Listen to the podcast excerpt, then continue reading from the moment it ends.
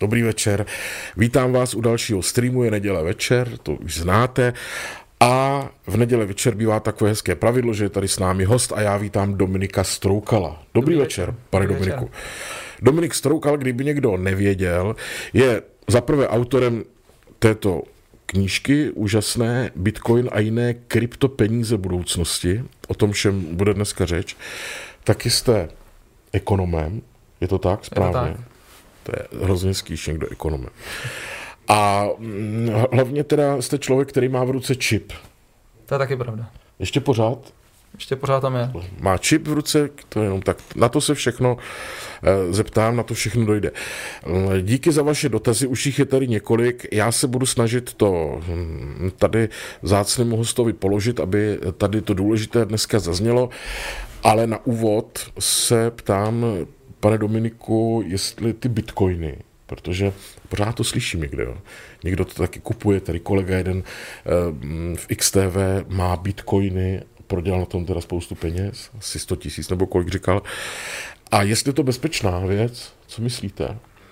No bezpečná, záleží, záleží jestli to jako, jestli se na to koukáme systematicky, Což znamená, jestli... Výhradně systematicky. Jestli je to bezpečnější systém peněz než například ty současné peníze. A tam si myslím, že v, jako v dlouhém období, ne asi dneska, dneska česká koruna je v pohodě, a když se porovná česká koruna a bitcoin, tak si myslím, že jako za 100 let je pravděpodobnější, že tady bude bitcoin než česká koruna.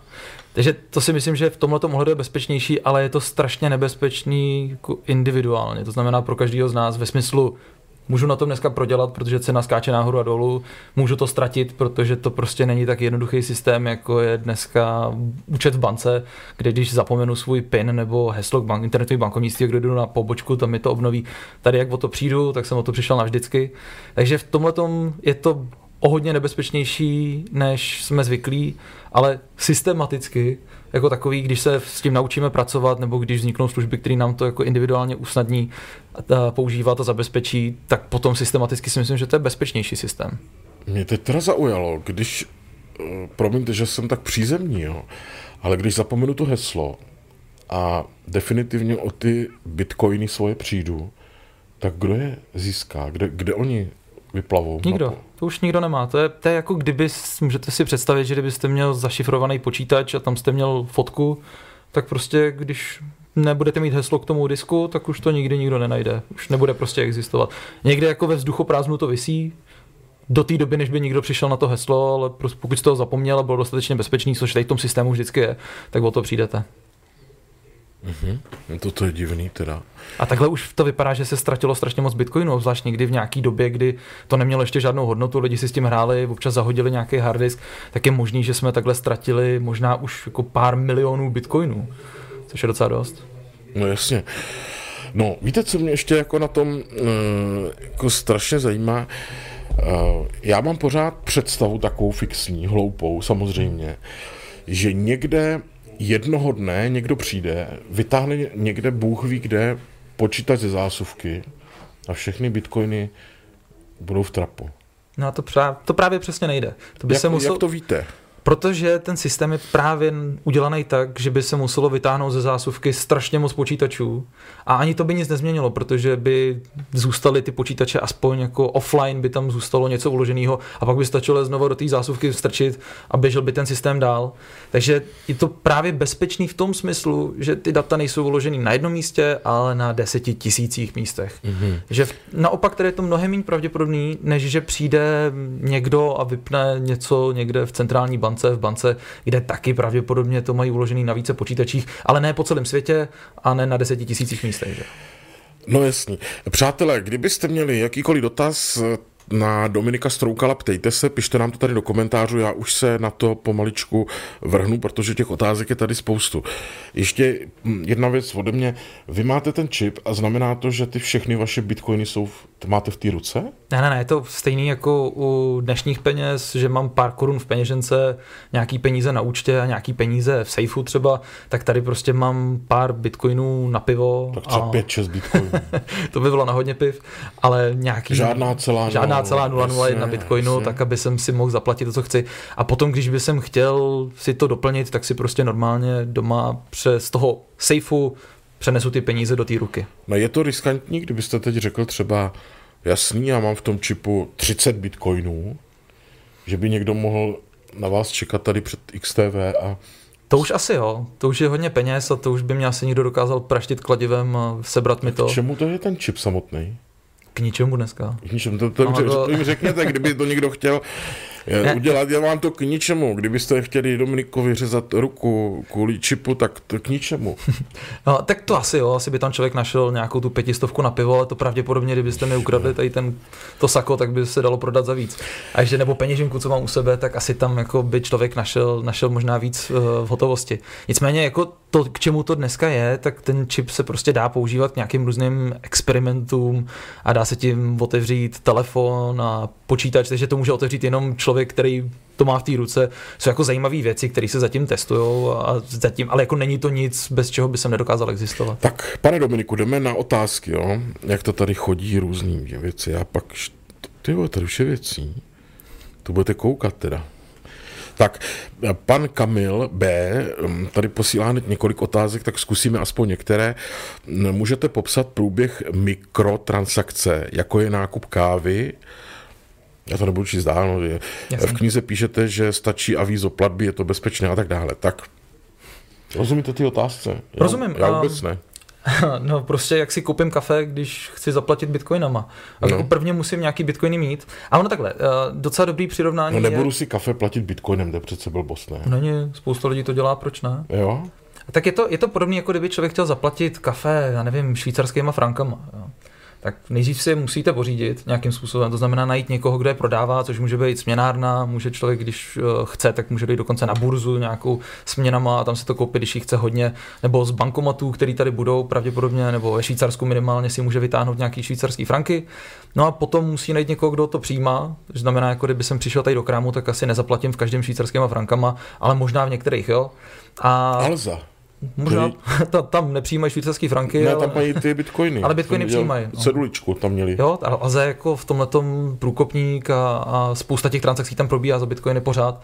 Takže tam si nekupují lidi kafe, ale počítače, elektroniku. Ale jsou tady i kavárny a lidi prostě platí. Ne tolik, jako je to nesrovnatelně míň oproti, oproti českým korunám ale používají to. No a potom to probíhá v zásadě jednoduše úplně stejně, jako když člověk dneska používá internetové bankovnictví v telefonu, tak je tam prostě tlačítko odeslat, a teď kam, tak prostě se jenom vyfotí adresa nějakého terminálu, takže prostě člověk jenom napíše odeslat, vyfotí nějaký terminál, potvrdí to a funguje to. Ta otázka tady byla trošku, trošku techničtější, což já do toho klidně rád zabrousím, potom jestli bude nějaká další, ale ale bylo by to pravděpodobně delší. Ono, ten, ten systém nefunguje totiž tak jako dneska, že když pošlete transakci přes Mastercard, Vizu, a, tak to přijde té společnosti, ono to úplně tak jednoduchý jaký není, ale, ale můžete si to představit, takže to přijde tomu Mastercardu a on řekne, jo, to je v pohodě, to je jako naše karta, ta dá ty peníze z toho účtu toho člověka tomu obchodníkovi. Tady to nic takový, takovýhle centrum neexistuje, je to na těch deseti tisíci počítačích, takže ta síť jako taková a ty lidi v té síti musí dobrovolně za nějaký, za nějaký poplatky a nějaký motivace se musí dělat tady tu práci a takže to trvá nějaký čas a, a není to úplně tak jednoduchý jako tady, když to dělá prostě jedna společnost. Mm-hmm.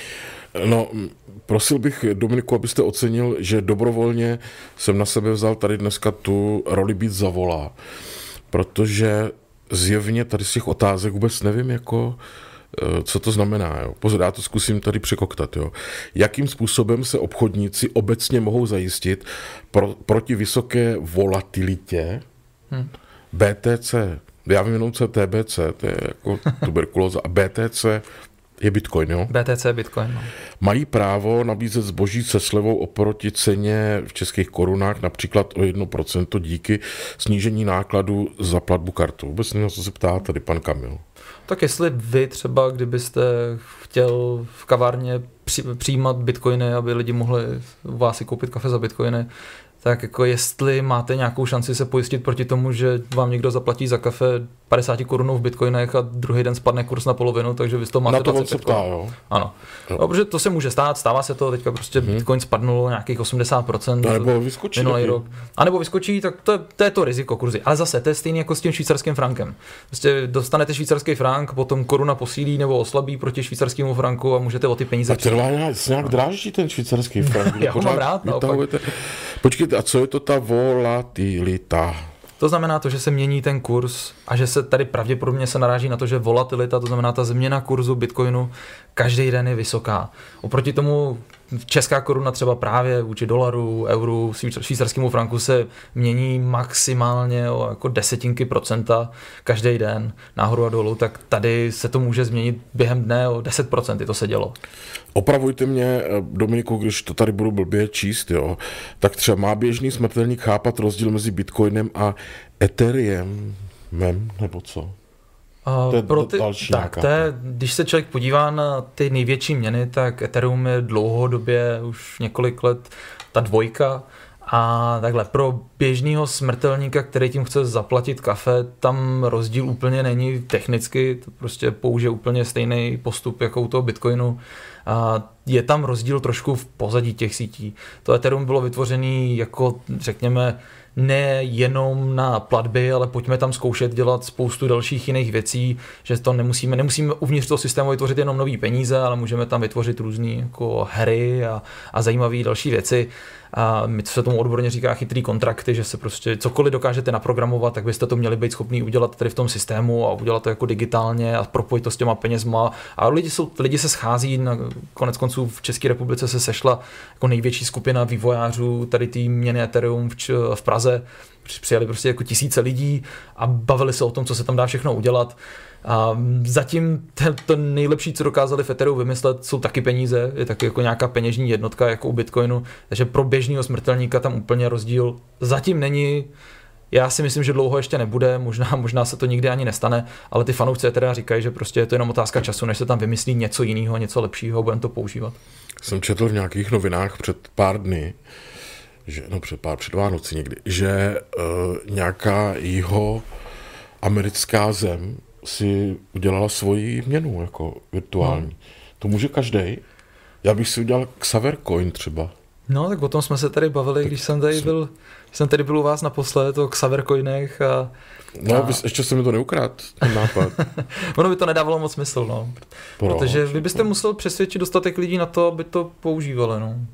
A jako vytvořit si peníze, to není zase tak těžký, jako to akorát musíte přesvědčit lidi, aby to používali, aby se to těma penězma stalo. A to je, jako vám by se to možná stalo. Já už jsem přesvědčil No. uh, lidi ke kde čemu. Jako. Já tady koukám, kolik lidí kouká tady jako jenom na YouTube, tak to už Teď, je docela no. velká síť, No. přesvědčit. Nicméně ta, jako Zas tak jednoduchý to není. zas tak jednoduchý to není a, a když se podíváme A co na... oni teda tam tím získají v té zemi? Že si udělají svoji virtuální mě- měnu, ce- celá ta zem a co dál? Ale takhle, já, já vím přesně docela dobře o tom, co tím sleduje právě Venezuela, kde se tohleto stalo. Jo, Venezuela, jo. A ty jsou v takových, jak se to řekne slušně, problémech, že, uh, že prostě zkoušeli cokoliv. A já to zkusím trošku říct tak jako, aby to vyp- nevypadalo úplně A ekonomicky. k čemu jim to jako No, je. takhle, představte si, představte si, že jste, že jste politik z Venezuely. Země, která má Dobře. největší zásoby ropy na celém světě. No a teď to tam tak nějak jako trošku To má pokazí. Venezuela? Má Venezuela, no. Ropy? Hmm. Jo. No a teď prostě zároveň se, se vám podaří to, že tam máte nejchudší lidi na světě skoro. A jak se to stane, protože prostě jste tam blázni a děláte tam jako podivnou, těžce komunistickou politiku, no tak pochopitelně. No a teď oni, jako teď jste ten politik, dostáváte úplatky v nějakých těch venezuelských bolívarech, máte prostě někde miliony na účtech a protože jste tak špatný politik, tak se podaří vám zr- z, v podstatě zničit tu měnu. Nastane hyperinflace a váš milion v bance najednou si nekoupí ani chleba. Takhle. A vy byste jako byl rád, kdybyste najednou místo toho, vy máte jako vedle sebe máte ropnej, ropnej vrt, máte tam ropu a teď vám jako vaše peníze z bankovního účtu utíkají díky vaší blbý politice. No tak co uděláte? Tak jako vymyslíte si nějakou měnu, kterou jakože navážete na ropu, tu si nakoupíte za ty bolívary, který máte z těch úplatků. Teď máte tady tu měnu, vyměníte si ji za tu ropu, což bylo všechno úplně legální. Řeknete, že to samý můžou udělat lidi, ale nikdo to neudělal, že jo. Jako lidi, lidi samozřejmě k tomuhle tomu úplně přístup nemají, ani jako nemáte jak si tu ropu jako odvést, nebo to se prostě neděje. A je to jenom takhle úplně jednoduchý způsob, jak přes tady ten jako speciální nástroj prostě propracovat peníze na něco, co nestrácí, hodno, nestrácí hodnotu v zemi, kde jste zničili peníze. A je to podvod úplně brutální. Jo, takhle. Takže vlastně pro normální lidi nic. Vůbec. Tak. Vůbec. No a ta, když už je to třeba měsíc nebo dva, tak jak, jak si vede ta měna jejich? Kdyby měsíc, to už to je snad celý rok dokonce. No Myslím, že to bylo celý 2018. Já jsem, a já nenakoupíme jsem... to? no zjevně po tom, co se, co se s tím stalo, že to nikdo nepoužívá, nemá to žádnou cenu, nikde se to nedá prodat, a tak to asi nedává smysl. Prostě, já, já, ani nevím, jestli to jde vůbec někde koupit takhle. Jako, že oni se tím pořád chlubí, ale podle mě si to udělali sami pro sebe. Bezvadný. Tak tady prosím vás eh, posluchač eh, Kamil ještě chválí vaši knihu o bitcoinech a vřele jim doporučuje všem. O, takhle vypadá ta knížka, já jsem to i připravil. Já ji taky doporučuju. Já taky. Máte to moc hezký. Už píšete další nějakou? Teď jsem, teď jsem v pátek jsem odevzdal skoro do tisku knížku o ekonomických bublinách, o krizích. Co to znamená skoro do tisku? No, že to pravděpodobně ještě přijde s nějakými připomínkami od korektoru, jo. ale už, by, už je to napsaný a už jenom čekáme na to, až to projde tím kolečkem, než se to vytiskne, no, což vy taky znáte. Že? To já znám velmi dobře a znám ten pocit, když vám to řek, hodí na hlavu. že já doufám, řekne že pan nakladatel, je to blbý, připiš to. Tak pan Janek píše, hezký večer, mám dotaz na Xavera, hrával jste rugby, ne, nehrával. Tak mm, hezký večer ze Žižkova někdo píše, mám pro vás nápad, napište mi na Facebook. Eh, když tak, taky pan Vojtěch hezký večer, pan Gasta nás poslouchá vždycky taky přeje hezký večer. Eh, teď Tereza eh, Vegas opět připojeno, mm, moc se těšíme, jasný, takže my zdravíme do Las Vegas. Víte, oni nás totiž poslouchají z celého světa. Minul. Ze Švýcarska, tady z Anglie, z Německa, tady pan z Las Vegas. Ještě já se už za chvilku vrhnu na ty další dotazy. Ještě mi řekněte, a znáte někoho, kdo na tom zbohatnul, na těch bitcoinech? To je otázka. Já jsem teďka nedávno, uh, jeden můj kamarád říkal uh, takový hezký příklad, že zná jako spoustu, spoustu bitcoinových milionářů chudáků, ve smyslu, že jsou asi lidi, kteří někde nějaký bitcoiny mají, ale se tím moc nikdo moc nechlubí a si na to mohli vydělat, ale málo kdo je prodal. Takže že máte někde jako hypoteticky nějaký peníze, ale jsou určitě lidi, kteří je prodali, znám takový jako spíš v zahraničí, ale který se tím jako i chlubí, že, že mají nějaký bitcoiny, nějaký prodali, vydělali nějaký peníze. Ale to je Já znám jedno člověka, který na tom vydělal, fakt. Mm, jo, jako, tak jako možný to je. Koupil omylem nějak. to se, to se taky bitcoiny. stalo. To se dokonce stalo nějakým jako 12 letým a tak, hmm. a teď jsou bohatý a mladý. Ale, ale jsou samozřejmě lidi, kteří na tom prodělali, to tím jste začal, takže jako to je jedna, jedna věc, že se na tom dá vydělávat, prodělávat jako na čemkoliv, co má nějakou cenu a roste nahoru a dolů. Ale já o tom nemluvím úplně tak rád, já si myslím, že to těžší věci. Tak jdeme dál. Uh, tady je posluchačský dotaz. Jaký je potřeba kapitál na rozjezd vlastního portfolia nějaké platformy pro obchodování s bitcoiny? Rozumíte tomu? Jako kdyby to byly dvě otázky. A pak jako je tady druhá otázka. Jako platformy jako takový úplně nevím, to je prostě biznis a biznisy jsou už drahý a je tam velká konkurence, ale jako kdyby to byl kapitál na rozjezd vlastního portfolia ve smyslu chci si nakoupit nějaký kryptoměny a doufat, že to vyroste, tak jako technicky k tomu dneska stačí jako 100 korun, jo. A, ale, ale pochopitelně... Na, jako, co, na, na co se ptá? To znamená vlastně. jako nakoupit prostě tady třeba jako na obálce ty knížky prostě pět různých kryptoměn, tak prostě koupit si od každý jeden kousek. A Jaký doufat, pět různých kryptoměn? O šest dokonce tady. Jo, jasně, toto je Bitcoin. Si... Tak no, a tady ta první kryptoměna, která přišla hned po Bitcoinu, to je ten Namecoin, dneska už není úplně moc známý. Pak je tady Litecoin, který je považovaný za takový jako stříbro tady k tomu zlatu. Tady to je ta Ethereum, Tohle tady to jsou dvě anonymní kryptoměny, to je Monero a Zcash. Jak a teď, anonymní? Co to je anonymní? A v Bitcoinu každá ta transakce je vidět. Nikdo nevidí odkud kam, ale je to něco jako kdyby z vašeho čísla účtu něco přišlo na můj účet, každý to viděl, ale nikdo nevěděl, že to je vaše číslo účtu. Jo, že není spojený s jménem, ale byly by to jenom čísla účtu mezi sebou. Takže můžete v Bitcoinu si vidět, odkud kam peníze přesně tečou, ale nevíte, komu ty adresy patří, komu ty účty patří. Zatímco tady u těch dvou kryptoměn to prostě nevidíte, což mm-hmm Samozřejmě někomu vyhovuje, ale má to zase nějaké nevýhody. A teď vy můžete si tady mezi těma kryptoměnama vybírat. Já... Máte všechny? Ne. Od každé desetník? Já už, já, já už dlouho, dlouho se snažím i lidi přesvědčovat, že nedává úplně moc smysl. Pokud fakt jako nikdo není obchodník a spekulant, tak úplně nedává smysl nic jiného než, než Bitcoin, nebo možná jako šáhnout někam do první trojky asi asi není úplně jako přešlap vedle, ale, ale že prostě, když si to chce někdo ošahat, tak si může zkusit Bitcoin a nemusí sestavovat portfolia a něco řešit. Je takhle. No a tak dobrý. A ještě tady má jednu otázku. Jakou byste doporučil mobilní aplikaci a je plnohodnotným nástrojem dnes? Dnes? Tak, otázka. Tak, no oni ty mobilní aplikace mezi sebou soupeří, některý jsou víc bezpečný, některý jsou zase jako jednodušší na používání a některý mají víc nastavení a zase je to složitější používat pro, pro nás obyčejný lidi a někdy se v tom sám nevyznám. Já sám používám aplikaci, která se jmenuje Coinomy, jako Coinomy a ta je dobrá v tom, že si tam člověk může vygenerovat právě třeba jako 10 různých, 100 různých kryptoměn jako v jedné aplikaci a pak zaplatit čímkoliv chce. Takže pro jako normálního člověka nemusí mít pět aplikací, jednu pro Bitcoin a jednu pro tady tu každou další, ale má to prostě všechno v jedný. Což mě se hodí, když chci někomu jako ukázat prostě třeba jinou kryptoměnu. A i v té aplikaci se dá jako ty kryptoměny mezi sebou prodávat a nakupovat, takže to, v tomhle tom je uživatelsky asi nejpřívětivější tato aplikace Coinomy. Vy jste uh, mimochodem vysokoškolský pedagog, je to tak? Jsem. Dostáváte výplatu v bitcoinech?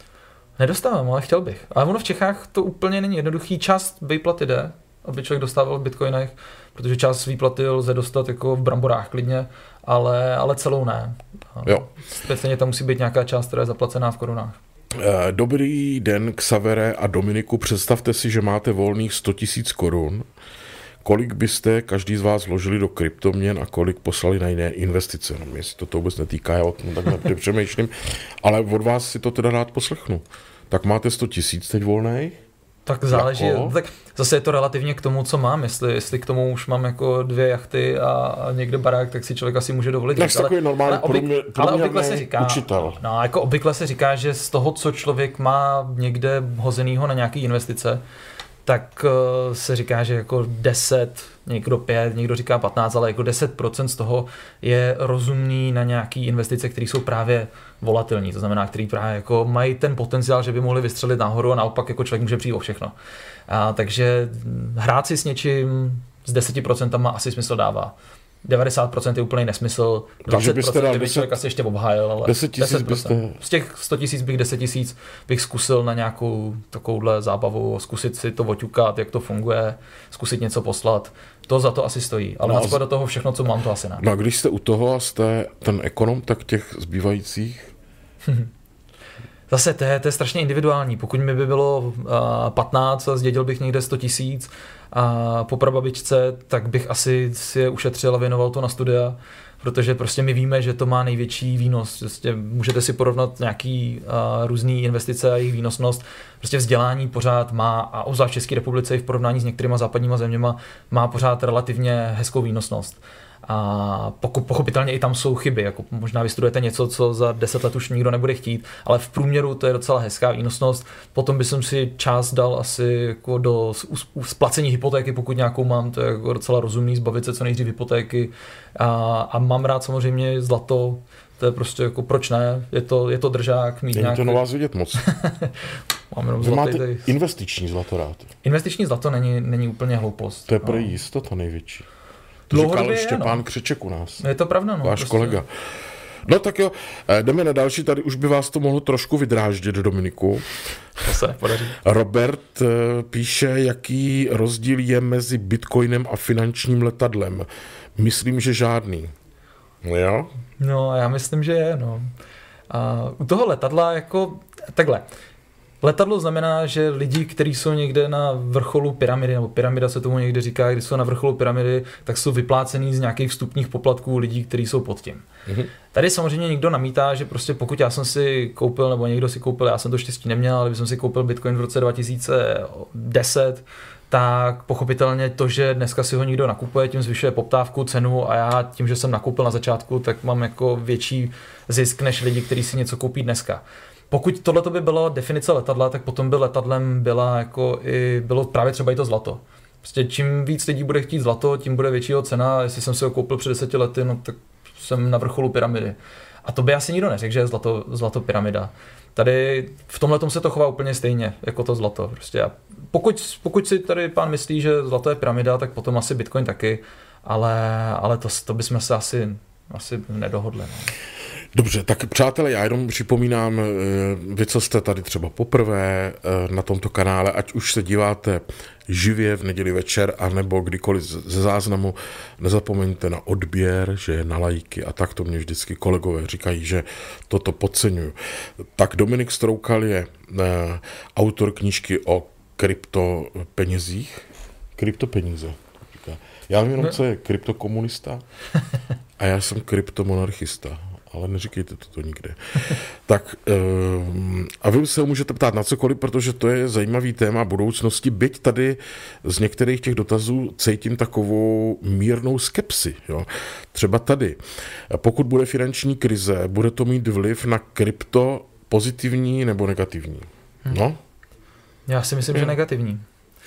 Takhle, záleží zase, jaká krize to bude. Kdyby to mělo být krize fakt jako katastrofální, to znamená, že by třeba selhávaly národní měny, tak mm-hmm. potom by pravděpodobně lidi hledali nějakou alternativu. Velká část lidí by se přesunula asi k tomu zlatu a možná část lidí by volila tedy to jako digitální zlato a možná by, možná by zkusila třeba Bitcoin.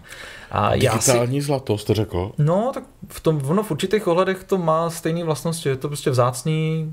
A co to, to je? To jsi poprvé digitální zlato. No my dřív si myslíme, že Bitcoin je jako takový jako hezký digitální zlato. Jo takhle, vy, no. vy říkáte Bitcoinu digitální zlato. Jak někdo tomu tak říká, podle mě to dává docela smysl. To, je tomu asi blíž, že to je nějaká taková digitální komodita, jako mm-hmm. je mhm. zlato, než že by to bylo jako blížší digitální koruně. Zatím je to spíš taková komodita. Takže, takže je možné, že kdyby selhávaly tyhle ty národní měny, kdyby padal dolar tak a, a česká koruna nikdo je nechtěl používat, tak budeme hledat alternativy.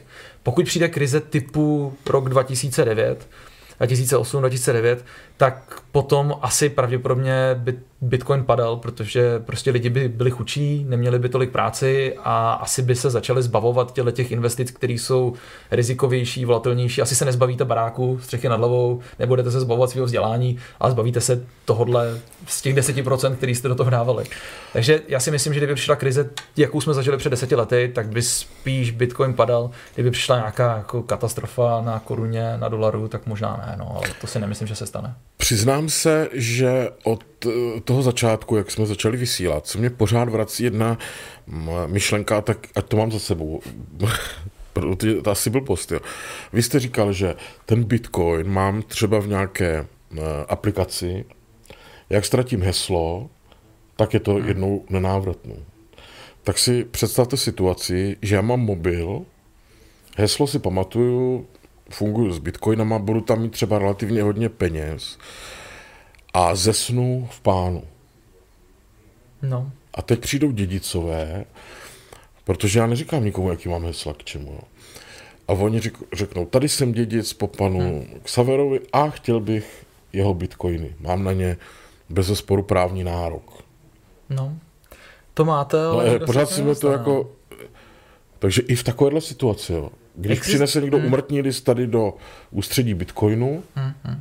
řekne paní, tady on zemřel a Bitcoiny jsou předmětem dědictví. Tak pointa je právě, že neexistuje žádný ústředí Bitcoinu, no. vy nemáte za kým jít, protože to je prostě v síti. To nikde neexistuje jako na jednom místě. No to je přece strašně a důležitá věc. Je to důležitá věc. Ale takhle, to není, to není nová věc, kterou bychom dneska řešili. Jo. Ono uh, velice často se to opomíjí, ale dneska právě jako digitální dědictví je obrovský problém, který jsme předtím neznali, ale teď se občas stává, nedej bože, jako, že by to někdo zažil mezi náma, ale, ale stane se, že někdo zemře v mladém věku obzvlášť, zejména, a teď to jsou prostě děcka, který v 15 letech někde v nějaký hře získali nějaký meč a ten meč má cenu milion a nikdo o tom neví, nebo si nakoupili písničky na iTunes, jo? nebo v telefonu prostě mají nějaký aplikace, kde si natahali nějaký alba, teď mají sbírku, jo, ale to jsou, to jsou třeba jako sbírky za tisíce a teď jako k tomu nikdo nemá přístup, často to ty lidi ani neví.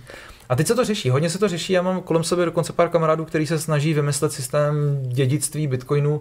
Je to složitý, zatím jako třeba... A co teda mám udělat, kdybych e, se takhle. chystal na Já, já sám na tohle nejsem úplně expert a úplně jsem nepochopil ten systém, který ty, ty kolegové navrhují, takže já bych vás poslal za nima. Nicméně řeknu vám jeden takový příklad, který si nemyslím, že je úplně nejbezpečnější, nicméně jenom tak jako pro představu.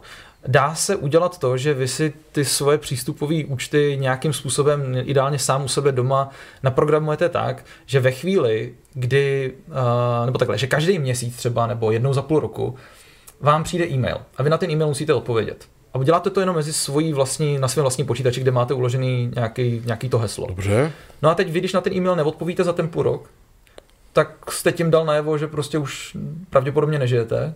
Dáte si tam nějakou mezeru, abyste to nemuseli dělat jako během jednoho dne, ale během půl roku musíte odpovědět na ten e-mail. A když to neuděláte, tak se pošle to heslo prostě na, já nevím, řekněme, adresu vaší manželky, dětí, někoho, čímž to, to dostanou. Takže to jde, to si může prostě každý jako udělat nějak sám, nebo si to heslo může zakopat někde na zahradě a napsat prostě do závěti k notáři, kde to má.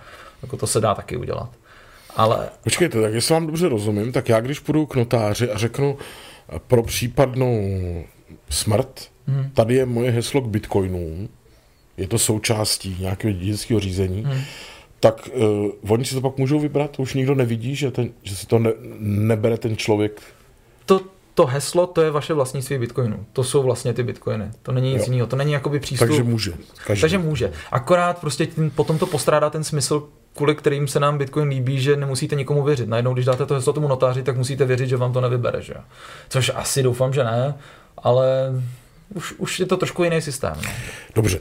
Jirka Stropek, eh, buď pozdraven Xavere, tak jsem se zase dočkal opět zajímavý host. Díky. Vidíte? Já děkuji. Dominiku, to je rychotka. David píše, dobrý večer, Xavere, viděl jsem video s kauzou těžký pokondr. Musím se přiznat, že je korektní a pravdivé, ale stejně mě zajímalo, proč jste ho natočil nebylo lepší to prostě přejít, nebylo. Eh, já jsem se tam vymezil lžím, nebudu to, teď komentovat a ubírat čas tady vzácnému hostovi. Eh, udělám kolem toho mimořádný stream v tomto týdnu a tam to vysvětlím, protože ty eh, dotazy dostávám často. Tak Ví se, kolik Čechů vlastní bitcoiny a jakou největší sumu má jedna osoba? Saxa z Ostravy. Tak hmm. samozřejmě se neví, jakou sumu má nějaká osoba to ani nemáme jak vědět. Takže i kdybyste se podíval hypoteticky na nějaký jako toky na těch adresách a dokázal, což nikdo jako moc nedokáže, ale dokázal odhadnout, že se to pohybuje někde v Čechách, což jako nejde, ale hypoteticky si můžeme představit, že někdo zaplatil třeba v té Alze, koupil si tam počítač a přišlo to z adresy, kde je spousta bitcoinů, tak by se to jako teoreticky mohlo vědět, ale vy těch účtů můžete mít tisíc. Vy můžete mít prostě tisíc účtů a na každém tisícovku a máte milion a nikdo to nemůže vědět. Takže to se neví. A ty odhady, kolik lidí to používá, Odhaduje se, že celosvětově by to mohla být jako, že vlastní aspoň nějaký bitcoin nebo jako nějakou setinku, tisícinku bitcoinu zhruba půl procenta lidí, a což znamená, že v České republice, pokud bychom tvrdili, že jsme nadprůměrný, kdyby to mělo být procento lidí, tak procento lidí je kolik? To je, to je 100 tisíc. Takže 100 tisíc lidí v České hmm. republice je to dost možný číslo. No, vidíte. Tak eh, prosím vás, tady, dělejte se, tady píše spoustu, vůbec nevím, co znamená. Vojtěch Novotný, vidíte to? no, to jsou takový naše... Rozumíte tomu těm výrazům? Rozumím, no. Neo, kar, Cardano, to jsou právě ty další kryptoměny. Jo, to, to jsou všechno. Jako no, no, no, to jsou různý další kryptoměny. I tady to bal, co si, jo. Ten bullrun, to, to je, uh, to znáte, že jo, z, z, z Ameriky, Uh, takový ten bake, co je na Wall Street, jo, jo. který symbolizuje, když ten trh stoupá nahoru. Když to padá, tak to je ten medvědí trh, a když to jde nahoru, tak je to ten bíčí trh. Jo, jo, jo, jo, a teď právě ta otázka tady je, kdy nastane ten bíčí trh, kdy to jako půjde nahoru a jako Kež bych to věděl. Já si myslím, že, že, že jsme tak dost dole na to, že jako ten bíčí trh někdy nastane, ale a když se podíváme zpětně na rok 2014, 15, tak dva roky se tam v podstatě nestalo vůbec nic. A já si myslím, že teď se může dost dobře dva, tři roky taky vůbec nic nedít s cenou a bude to úplně normální. A možná to bude i dobře, jo, protože se nebude tolik spekulovat nad tím, jestli bude člověk milionář, ale budeme spíš řešit, jak to používat a, a co používat a, yes. a, a bude se kolem toho vyvíjet nějaká infrastruktura. Takže já docela jak, já nevím, jo, ale neříkám, že bych byl rád, ale ne, vůbec by mi nevadilo, kdyby teďka ta cena zůstala docela dlouho stejná. Mm-hmm. Milada, to je naše vděčná posluchačka, stálá sledovatelka, píše, Ježíš, tak dneska tomu ani trošku nerozumím. Mila Donici, z toho nedělejte, já taky ne. A přesto mě to teda jako zajímá, protože to jsou fakt jako no, zajímavé věci. Tady ještě pan Robert píše, zhrnul bych to tak, nevíš, co s penězi, kousy bitcoiny nebo akcie. Podepisujete to? Tak akcie jsou asi, mají, mají větší nebo delší historii a asi o nich trošku víc víme než, než u Bitcoinu, takže pro jako člověka, který o tom moc neví, tak asi dává smysl dávat peníze do Bitcoinu, ale spíš do akcí. Ale dává podle mě pro každýho, úplně každýho smysl jako vzít stovku a zkusit si to. Takže to je, to jak prostě někdy před 20 lety, 15 lety, kdyby mi někdo prostě řekl zkus, nebo 15 to ještě víc, ty to už jako 30 lety možná, kdyby mi někdo řekl, jako zkusit tady poslat e-mail, jako tak v té době to nedávalo moc smysl. Nebyl komu poslat, bylo to jako divný, člověk kvůli tomu potřeboval mít počítač, který možná ani neměl, ale kdyby mi někdo řekl, zkusit to poslat, tak proč ne? Jako viděl bych technologii budoucnosti, možná bych se s tím zblížil dřív, než bude, dřív než budeš pozdě a pak si budu říkat, já už jsem na to starý, já tomu nerozumím. Že jako vyzkoušet si to super. Ethereum je ten to slovo? To Ethereum. je to druhý Ethereum, no. Tady totiž píše pan Daniel Dominiku, Ethereum je inflační experiment, který řeší neexistující problém. A má pravdu, jo. Má pravdu, jo. Má pravdu. Já, já už jsem si to chtěl koupit, už jsem mě do toho málem navezl tady. A já, my jsme právě Nechci. tady zrovna s kolegou... Žádný znám, inflační experiment a, nebudu kupovat přece. A já Dana zdravím, protože my jsme, my jsme zrovna uh, nedávno, někdy to už pár měsíců, ano, tak, tak jsme se tady o tom bavili a dokonce jsme seděli na stejné straně lidí, kteří si myslí, že, že ono v zásadě, když se na ty měny podíváte potom pod, pod drobnohledem, tak jich nenajdete moc, který by něco doopravdy řešili nějakým jiným způsobem než Bitcoin a nebo neměli nějaký jako systematický problém, nebyli v něčem fakt špatný. A já osobně prostě ani, ani Ethereum tolik nevěřím. Jo. Hmm. Já si ale třeba možná oproti Danovi myslím, že to není jako úplně vyloženě podvod. A já si myslím, že to bylo založené jako, aspoň v nějakou chvíli to bylo to bylo jako myšleno dobře a že jsou zatím lidi, kteří se fakt snaží něco dělat a i těch lidí je spousta nadšených ale nemyslím si, že za 100 let tady Ethereum bude. No. Ještě abych nezapomněl jednu eh, důležitou osobní věc, eh, co, co mě rozčilo na tom Bitcoinu. Moje kamarádka, dobrá podnikatelka, má firmu, že a eh, teď si ji tam nabourali hekři. Hmm.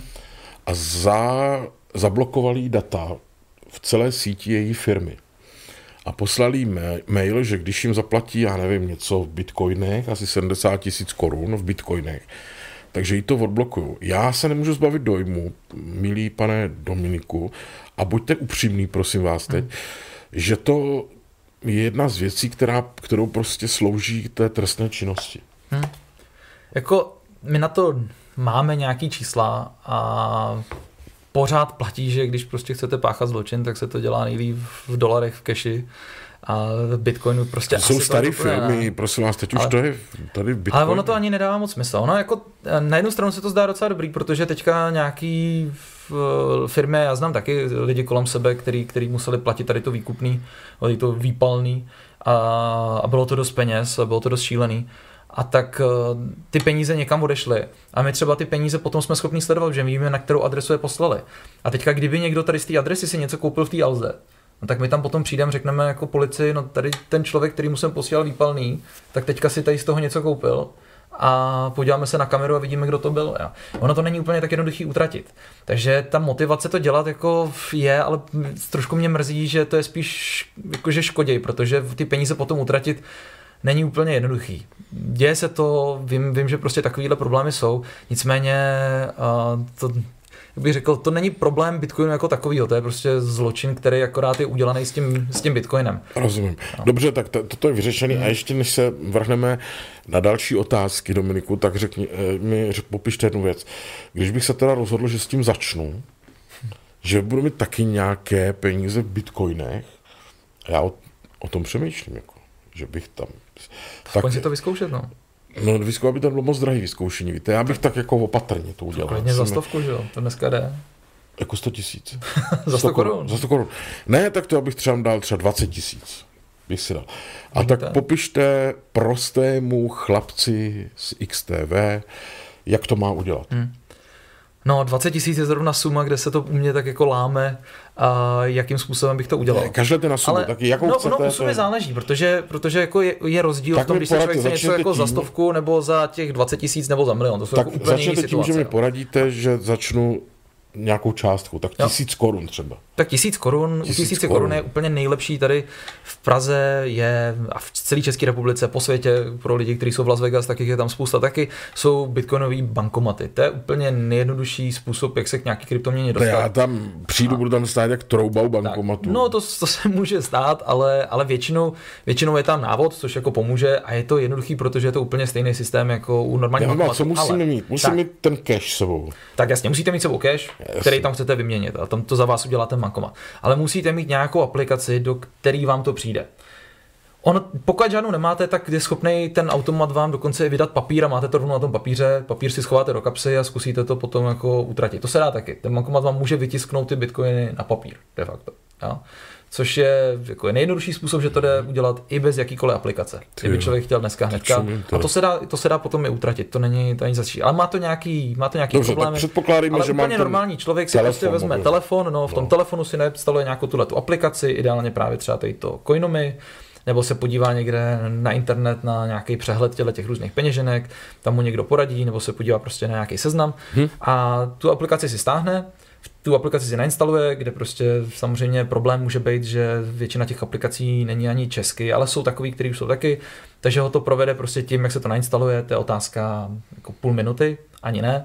A potom v té aplikaci se prostě tomu člověku zobrazí jenom dvě tlačítka v zásadě. Odeslat a přijmout.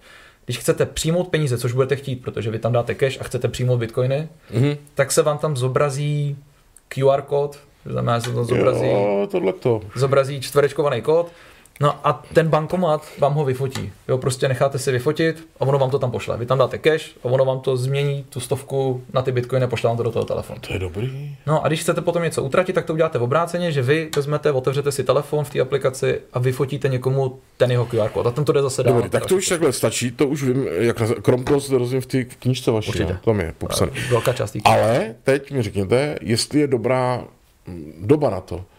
Mám to udělat zítra třeba? Nebo? Na toto vyzkoušet s tou stovkou, jo. Kdybyste se mě zeptali, jestli dává smysl někam dávat 20 tisíc, tak to už bych nevěděl. Ale, ale s tou taky záleží na horizontu. Jako já si myslím, že kdybyste tam dneska dal 20 tisíc a počkal 20 let, tak asi to, jde, to je dobrý horizont, ale to nikdo nemůže vědět. Nicméně vyzkoušet si to s tou stovkou, potom zkusit třeba druhou, nebo zjistíte, že prostě to jako nedává smysl, proč ne. Ale aspoň budete vědět potom, jako, jak to funguje a můžeme se bavit o tom, co se vám na tom nelíbilo.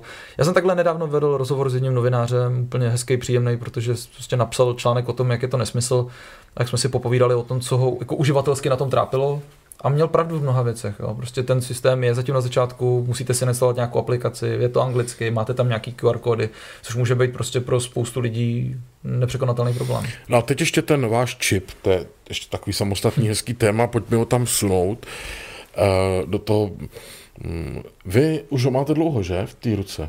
No asi ty, přes dva roky, dva a půl roku, A kdy jste ho naposled použil? minulý týden. A při No, jaké vlastně či... tenhle ten týden, teď tě nedělá ještě. No, a při jaké činnosti? Kupoval jsem si kafe. kafe. No to kafe, já nevěřím, že to, bylo- Čaj. to jenom tak říkáte. Ne, tak já tady v Praze je ta velká černá budova v Holešovicích, která se jmenuje Paralelní polis. A tam se nedá zaplatit jinak než bitcoinama, respektive bitcoinama a litecoinama. Takže tam prostě, kdyby jsem chtěli zaplatit korunama, tak nemůžu. Takže já tam chodím občas, je to tam hezký. Vy si dáte kafe, a- dáte takhle někam tu ručičku. tak a tam je, tam je terminál, který vypadá jako terminál na karty úplně stejně a v zásadě je to akorát tablet, který jako je obalený nějakým plastem, aby to vypadalo hezky a já tam takhle přiložím ruku a ono to zaplatí. A to nepotřeba baterku? To se v tu chvíli nabije tím dotekem podobně jako kreditní karta. To prostě no je to ten je čip, co v tom. máte v ruce, on to takhle vůbec není vidět, to mě rozčiluje. Není, to no. bylo, kdyby to bylo aspoň mělo nějaký, když se nechám pořídit, to budu muset každému říkat. No, nemusíte. Jako frajeřinku. to je, jak to je. Ale je to i ten, má to tu schopnost třeba, že by vás dohledal někdo, Ne, ne, ne. kdybyste se zaběhl. Je to úplně stejný jako Co kdyby... manželka vaše, že by si pořídil nějakou aplikaci. Kde pak je Dominik? Ťuk. No, tak takhle to nefunguje. Možná bohužel, ale a ne, to zaplať pámu, že to takhle nefunguje, protože to bych samozřejmě ani nechtěl, kdyby mě prostě někdo mohl někde nějak no. sledovat. Ale představte si, že to úplně stejný, jako kdyby jste si vzali, já nevím, třeba mm, lítačku pražskou a prostě si člověk jako nalepil tady na ruku. No, tak taky mě podle nikdo nemůže sledovat. Je, to, je to samé, je to stejná technologie, akorát no a... to není prostě na ruce, ale je to jako kousek pod kůží. No, a nic to neudělá, když eh, se ty, odečtou ty peníze, tak to třeba nezabzučí nebo nezavrní se to. To neudělá nic. nic. V tom terminálu jo, ale tady to nic, nic není, to je prostě jenom jako čip, je to úplně to samé, co má pes. Prostě když se vám zatoulá pes, mu dáte čtečku čipu tam, kde má ten čip, tak zjistíte, jak se jmenuje, jako ho je, odkud utek a že je a... očkovaný a to je úplně to samé. Ještě teda návod na tohle to, kdyby někdo chtěl, já o tom taky přemýšlím. A můžu si ho nechat dát kam chci, nebo to musím do té ruky? Já jsem se na to vyloženě ptal a toho člověka, co mi to tam dával. Já mám a... jako hroznou fantazii, kam všude by to šlo dát. No, a oni jsou místa, které se proto hodějí a s okolností tohle je to místo, který se na to hodí asi nejvíc. A ten, ten člověk mi říkal, že jako jsou ještě místa třeba jako tady na čele což asi není úplně praktický. Zaplatím. Jasně. A, a potom snad někde tady v rameni ještě mi říkal, a to, něk, to někdo má. Ale ono to může způsobit nějaký zdravotní komplikace, kdyby si to dal člověk třeba blízko nějaký, jako ko, nějaký kosti nebo nějaký tepně, tak by to mohlo způsobit problémy. Tady to zaroste svalem uprostřed něčeho, kde nic není, ani tam není moc nervů, prostě nic se tam nemůže stát. Nebo takhle, nemůže, nikdo neví, ale nikomu z těch spousty lidí, co to po celém světě mají, se nic nestalo. Uh, dělá to něco na letišti? Ne nepíská nic. Ne, ne, ne, to nedělá nic. Když on to nevidí. Ne. No a kde si to jako může tedy člověk nechat dát? Právě v té paralelní polis, v té budově v Holešovicích, tak tam je celý jeden program, který tam vede můj kamarád Honza Hubík, který s tím přišel tady v Čechách jako jeden z prvních, možná první. A, a ten vyloženě to dělá tak, aby to bylo levnější, že se prostě počká, když se najde dostatek lidí, tak prostě jednou za čas on objedná z Ameriky ty čipy a najde profíky, který normálně sterilně v rukavicích prostě to dají dovnitř takovou injekcí v hezkém prostředí, aby, aby prostě si to člověk nedělal někde doma pokoutně a sám nevím, co by dělal. bolí to? Jako když vám dávají? Mm, ani ne, ono tady fakt není moc nervů. Jako když se tady trošku štípnete, tak to moc není cítit. Takže tady v tom místě to moc nebolí. Je to takový jako spíš tlak, jako kdyby prostě, asi to člověk podle mě může vyzkoušet, kdyby si vzal propisku a prostě si tady trošku zatlačil, tak to je celý. A jakže je to velký? Tak centimetr třeba, jo? To tak jako dvě zrnka rejže. Dvě zrnka rejže, dlouhý, jo? Mm. A široký jako jedno zrnko. Jak tak jako dvě. Jo, dobrý, jako no. dvakrát větší zrnko rejže. Dobrý. A funguje to jako nikdy se vám nestalo, že byste to musel třeba reklamovat nebo něco? To ne. Já jsem si chvíli myslel, že jo, protože najednou mi to přestalo fungovat, ale chyba byla v mém telefonu. Mm-hmm. Jo, ono je to propojené s telefonem, jo? Není. ten telefon akorát má tu schopnost, že to dokáže přečíst, stejně jako ten terminál. Aha v té v v restauraci nebo v té kavárně, tak on to může přečíst a já přes ten telefon jsem schopný na to něco zapisovat. Mm-hmm. Že si tam můžu měnit eh, třeba ty adresy nebo si tam můžu nahrát, co chci. Jako. Tak eh, tady ještě hezký dotaz. Eh, k čemu kryptoměny pro obyčejného člověka? Píše. Hmm. Ondr, Ondřej, a to je dobrý. Jako... To, je, to je výborný dotaz. Já, já, o tom docela rád mluvím, protože já si myslím, že zaplať pambu dneska jako Úplně ne. To vy jste neobyčejný člověk. A... Vy jste tady autor Bitcoin a jiné. No, do, promiňte, no. Já si myslím, že dneska pro jako člověka, jako jsem já v České republice, kdy máme jako relativně slušný peníze, to prostě úplně zase takový smysl nedává. Občas se mě na to lidi ptají, prostě proč mají přijít jako do kavárny, nadspat peníze do nějakého bankomatu, pak si to vyměnit a pak zaplatit. Nebylo by jako jednodušší rovnou zaplatit těma penězma. Mm-hmm. A nicméně to je, je, to, je to něco, čemu jsme na začátku říkali jako plán B. Ještě s tím, že to B zní jako ten Bitcoin. Prostě plán A by bylo super, kdyby prostě všechno fungovalo tak, jak má. Ale plán B, když se nám zblázní centrální bankéři, když se zblázní jako my sami lidi a přestaneme chtít ty peníze, tak prostě celý dnešní peníze stojí jenom na důvěře. Tam nic zatím není, e, není to vzácný, Počkejte, když prostě budeme chtít mít Zadržte. peněz, tak se to může stát. Tady je k tomu dotaz totiž. Pat, uh, poslouchejte, eh, Dominiku, jo. Uh, nemyslíte si, že státy, vlády a banky po celém světě budou proti nezávislé měně agresivně bojovat? Mají kryptoměny šanci se proti těmto subjektům vůbec výrazně prosadit? Hmm. A píše tady pan Michal Vytásek, ten má dobrý dotazy. Vytázek, dobrý dotaz. Ne, to je, to je výborný dotaz. Já jsem si dlouho myslel, že přijde nějaká bitva mezi, mezi tím establishmentem, mezi vládama, centrálníma bankama a, a těma těma alternativama. Ona často, často byla, jo. když se podíváme na historii těch eh, různých věcí, já to o tom píšu v té knižce taky, které byly před Bitcoinem, ty různé pokusy, tak všechny, nebo většina z nich selhala na tom, že to prostě zavřel stát dřív nebo později, protože to prostě není úplně legální dělat konkurenci dolarů v Americe třeba. A takže to problém je, určitě nějaká, nějaká bitva mezi tím byla. Nicméně teďka to, co se mi líbí, je, že prostě lidi, ať už jsou u nás jako ve vládách nebo, nebo v centrálních bankách, speciálně v centrálních bankách, kde docela znám, tak jsou to vzdělaný lidi, kteří mají nějaké ekonomické vzdělání. Když se na to chtějí podívat, tak si to fakt nastudujou. A když se to nastudují, tak zjistí, že to prostě není letadlo, jak tady někdo psal, ale že to je jako technologicky zajímavý, že to něco přináší. A teď to, co akorát řeší, jako jakým způsobem tyhle ty věci můžou koexistovat, aby se právě neděly nějaký podvody a tak dále. Takže já si myslím, že ta válka úplně nenastala. Může jednou nastat. Jako záleží prostě je to, je to, je to o lidech, který, který budou sedět v čelech těch centrálních bank a těch vlád a těch ministerstev a takže nastat může, teď to zatím vypadá, že úplně ne. Kdyby chtěli zavřít Bitcoin před pěti lety, tak budou mít mnohem větší, nebo před, pěti, před deseti lety, že jo? Tak, mají, tak to bude strašně jednoduchý. Nikdo to nezná, nikdo to nepoužíval, řekne se, to je jenom na podvody a asi by nás to nikoho netrápilo. Kdyby dneska mělo jako napříč médiem a jít, že velký země typu Spojené státy nebo zavedený země typu Česká republika, jako demokratický země, by najednou začaly šlapat po Bitcoinu, tak si myslím, že už by lidi si říkali, jako proč to dělá, že by to už nemuselo být úplně ani populární. Kdyby mi uh, hrozila exekuce hmm.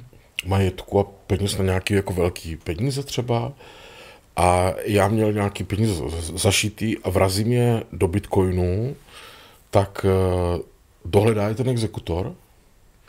Eh, podotýkám oh. český exekutor. No, já, ne, že bych k tomu úplně nabádal, jo, ale já, já nejsem právník, tak jako nevyznám se v tom, jak, jak, probíhají, jak probíhá exekuce, ale mě, samozřejmě člověk by, asi ten exekutor by na ně měl mít nárok, nějakým způsobem k tomu dostal. A jestli, jestli se to děje, žádný no ne, může, může exekutor zjistit, že mám nenápadné prostě v mobilu, nenápadné ikonce tam uh, bitcoiny. Můžeme třeba říct, otevřete hmm. mě tuhletu. Asi já může. řeknu, já neznám heslo. Jako to, bych, to bych spekuloval, protože fakt nejsem právník a nevím, nevím jestli k tomu... Koho by se, koho by se dotázal ten, eh, ten exekutor? Za, hmm. Protože když se ptá na váš účet v bance, tak se ptá banky hmm. a banky mají povinnost mu to sdělit. No jasně, tady se nemůže zeptat nikoho, no. Takže my nedáváme sice návod. To bych určitě nedával. Ale je to pravda teda velká. Jako když si tam někdo něco schová, tak jako není to nedohledatelný. Zase, když jakmile tím někde zaplatí, tak s tím velice často ukáže, kdo to je. Takže jako není to úplně něco, kde by člověk měl ulejvat nějaký nelegální peníze, to se prostě, ani se to moc neděje, to víme, ale mm-hmm. protože právě je to docela jednoduše dohledatelný. Nicméně jako je možný, že prostě si toho, jako když někdo přijde k vám domů, když si to řekneme jako jinak ne exekutor, ale když k vám přijde domů prostě někdo, kdo vás chce jako obrat o peníze nelegálně, no tak když je budete mít někde v bitcoinech, tak to možná jako nezjistí. Že? Vy jste hlava do to je jako... No, to je jako dobrý. Eh, pozor, eh, jaký je Dominikův názor na to, že ekonomická situace nyní je velmi podobná jako v roce 2007? Očekává ekonomickou krizi? A to není dlouhý ta odpověď. No, očekávám, ale později, než si většina lidí myslí a hlavně si myslím, že jako velký problém u předvídání krizí je, že jako není, mě o tom teďka vyjde celá ta knížka. Já si hmm. musím někdy, někdy přijít a a můžeme si o tom povídat klidně. Kdykoliv, ale, kdykoliv. ale to, to téma je strašně hezký, ale ono jako, já jsem mi přemýšlel jenom, že bychom si třeba vsadili, kdy přijde krize, jenomže no jako, co budeme měřit? Budeme měřit HDP, jako výkonnost ekonomiky, budeme měřit nezaměstnanost, budeme měřit jako cenu nemovitostí. Když se podíváme třeba na tu poslední krizi, tak nejdřív začala, teď myslím, že nejdřív padala cena nemovitostí, potom začala růst nezaměstnanost, až potom teprve začalo jako další věci se objevovat a my tu krizi datujeme do nějakého data, ale ona prostě jako to rozmezí, kdy začala, může být někde jako během dvou let. Jo. A pak na to akorát koukáme zpětně a už tak jako tušíme, že to tam bylo. Mm-hmm. A že on jako říct, kdy začne, možná už v ní jsme, jo. to jako nevíme, možná už se teďka jako pomalu něco zvedá. Jo. Vidíme jako zatím, zatím teda v Čechách úplně ne. No dneska říkal no. pan prezident na Blesk.cz, že v Německu už to Že už je recese? Zatím ne, zatím, zatím ty data jsou relativně dobrý. Nicméně to, co my víme, je, a to je prostě jako na to nemusím, na to nemusím, o tom nemusím mluvit dlouho, ale, ale takový jako nejrychlejší odpověď. My prostě víme, že když peníze jsou levný, tak prostě úvěr je levný, lidi si berou hypotéky a my víme, že tímhle tím způsobem vznikají nové peníze, ty se utrácejí a prostě lidi ty nové peníze utrácejí za věci, které se musí vyrobit, takže větší zaměstnanost a tak dále. Takže v době, kdy úroky byly na nule, v centrálních bankách hypotéky byly skoro zadarmo, no tak samozřejmě tekly peníze nový všude a teď to jako nafukuje tu bublinu a teď, když se začnou zvedat ty sazby, což už centrální banky dělají, což dělají správně, protože teď by se to projevilo v inflaci, což oni se snaží skrotit, no tak ale oni zase zdraží ten úvěr, už nepotečou ty nové peníze. My jsme si na to všichni zvykli, že furt jsou nový, nový, nový peníze, lidi s nima chodí, neví, co s nima.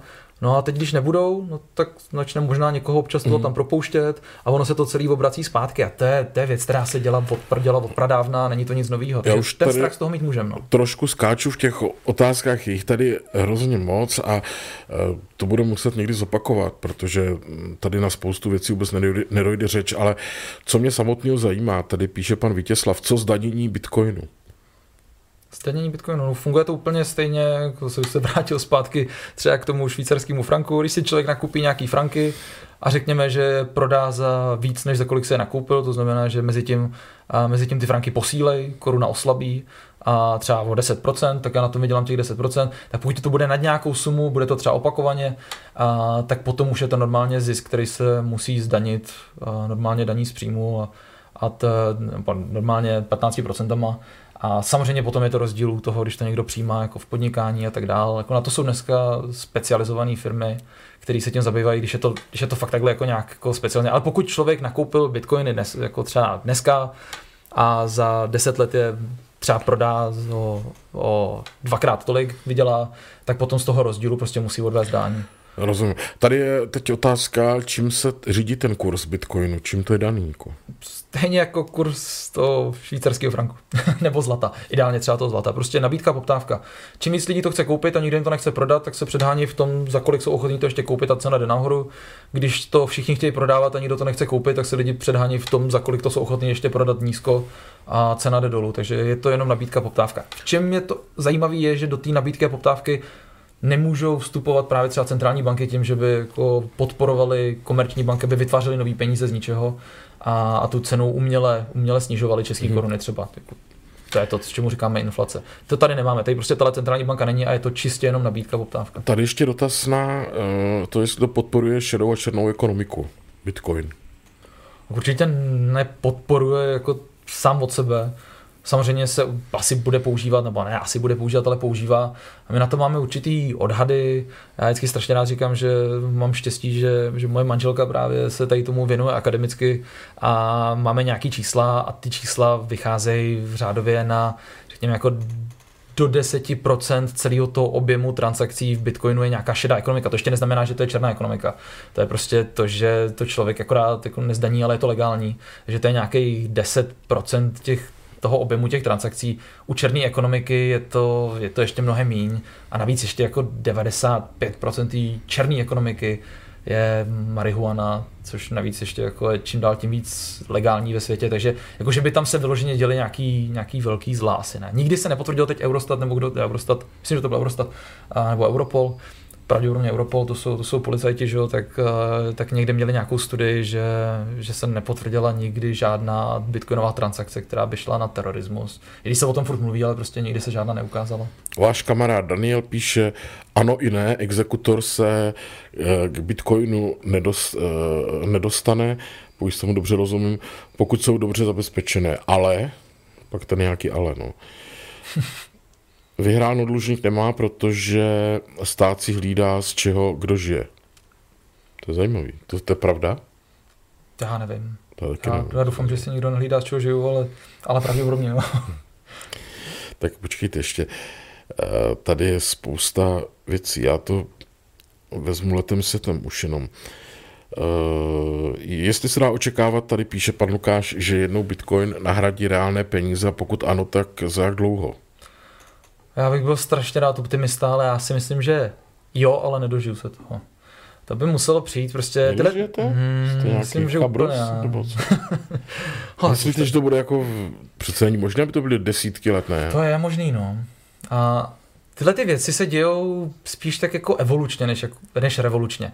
Ano, představte si, že byste před, já nevím, 100 lety jsme se podívali, jsou lidi, kteří žili před 100 lety ještě dneska, aby se podívali, jak se budou vyvíjet peníze a možná by si ani nevšimli, že v nějaký čas prostě zmizelo najednou to zlato z těch peněz a už najednou nebyly krytý zlatem a pak už vůbec nic. A to jsou věci, které se děly tak jako postupně, přestože tam můžeme datovat nějaký zákony velký a tak, tak prostě postupně si těch věcí nevšímáme. A takhle se takhle se prostě peníze vždycky měnily. Nebyly to úplně moc velké revoluce, bylo to spousta malinkatých, spíš evolučních kroků. A já si myslím, že prostě budeme platit, platit, platit, platit a pak se jednoho ráno probudíme a zjistíme vlastně, že platíme bitcoinem a ani o tom nevíme. Jo. Že to bude to aktivum, který bude pod tím, ale vy budete platit kartou jako dneska, akorát prostě tam prostě poběží v pozadí něco jiného, ale uživatelsky to pro vás bude furt to samý, na co jste zvykli. Takže já si myslím, že to bude pomalinký, žádná velká revoluce nenastane. To by musela fakt přijít nějaká úplně brutální krize a to si nemyslím, že se stane. Opakuje se tady po druhý nebo po třetí eh, dotaz, kdo se stará o ty bankomaty s bitcoinama, když to nikomu hmm. nepatří. To je biznis, normálně soukromý biznis, prostě vy chcete nakupovat a prodávat bitcoiny, berete si za to nějaký poplatek a nesete to riziko, že prostě musíte s nima nakládat, musíte opravovat ty bankomaty, musíte ubíhat. A Ale to je normální. Jako? No, protože dostanete ty poplatky z toho, když si to lidi tam nakupují a prodávají. To podobné jako bankomaty tady soukromých firm, které jsou v centru, prostě lidi tam vybírají a dostanou za no, nějaké třeba ten, ten, co v Alze třeba tam na ty bitcoiny, je hmm. Alze myslíte, nebo nikoho? Ne. Já nevím. Nevíte. Ale vy, a máte vím, nějaký... vyrábí, to vyrábí česká firma tady, ale, jo? ale a pravděpodobně to vlastně přímo, ale jak, jak, jak, jsou to, jak mají nastavený poplatky s těmi firmama, to bych spekuloval. Každopádně vy si můžete koupit ten bankomat taky a provozovat ho. To, není, jako to je prostě normální hmm. biznis, akorát musíte doufat, že tam budou jako chodit lidi a prodávat a nakupovat a vy budete vydělávat na tom, na tom poplatku a na, na třeba na tom, že to má jako o procento tu a tam horší, horší kurz. Stejně jako když si vybíráte prostě eura v Německu z bankomatu, taky víte, že to není úplně nejlepší kurz, že tam je možná nějaký malý poplatek a prostě na tom, na tom se udělá ten biznis. Mm-hmm. Tak eh, teď se ještě taková hezká otázka tady na závěr. Eh, dobrý den, doporučujete tedy investovat do Bitcoinu? No já doporučuji si to vyzkoušet a pokud se to člověku bude líbit, pochopí, že to je zajímavý a bude si myslet, že to jsou právě peníze budoucnosti, tak ať klidně investuje. Ale prostě první krok je si to vyzkoušet. Jako je nesmysl, obzvlášť u něčeho, co je dneska takhle nový, jako někam nadspat peníze a pak být smutný, že o ně člověk nějakým způsobem přijde. Je to pořád ještě strašně mladý. Ať si to člověk vyzkouší, koupí si jedno to kafe, zjistí, jak to funguje, koupí si druhý kafe a potom možná začne přemýšlet nějakou investici. Ale ještě dobrá otázka. Tady, jako majitel bankomatu nastavím vysoké poplatky a vydělám na neznalých lidech. To je taky pravda, ale... Jo, tak tam pravděpodobně už by to hraničilo se zákonem, pochopitelně, když se něco prodává jako, eh, pod, nebo jako s nesmyslnou cenou, tak, tak na to máme zákony. Mm-hmm. To úplně nemůže být. I když jako tady jsou i bankomaty v Čechách, které jako dělají různý jako nesmyslné triky, jak, jak, jak, tam, jak ty lidi obrat. Takže asi by se to dalo, nicméně já si myslím, že zrovna tady jako v té bitcoinové komunitě by se to rozkřiklo strašně rychle, že má nějaký bankomat jako nesmyslně drahý poplatek. Ale jako určitě tam prostor pro nějaký, pro nějaký vydělávání na tom poplatku, nějaké, nějaký rozdíl tam být může, ale že by se na tom dali jako lidi obírat, to asi úplně ne. Dominiku, jsem rád, že jste byl ochoten přijít takto v neděli večer. Kdykoliv. Jsem naplnil náš čas, aby to zase nebylo moc dlouhý. Je tady spousta, jak vidíte, spousta otázek, na které vůbec nedošlo. Jo. Tak se pak na to přihlásíte, třeba někomu odpovíte a některý, který nezazněli, tak já si dám stranou, poctivě si tady opíšu a příště, až přijdete, tak to probereme, aspoň ty nejzajímavější. Moc rád. Přátelé, já vám děkuji za to, že jste s náma byli zase v neděli večer. Podívejte se i na ostatní videa na Xaver Live.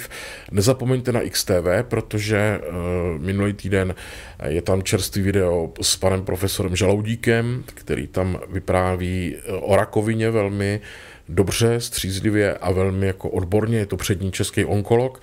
Najdete na XTV. Zpěvačka Šárka Resková tady byla, taky už to tam visí. Zítra potrženo sečteno s Ondřejem Hejmou. Tolik na XTV. Pokud nemáte odběr tady na Xaver Live, tak si ho prosím dejte. Budu za to rád a většinou se snažím na vaše dotazy v diskuzích odpovědět. Mějte se moc hezky, já vám přeju krásný večer a vám děkuji, Dominiku, za to, že jste přišel. Naschledanou. Díky, naschledanou. Přátelé, dobrou noc. Yeah.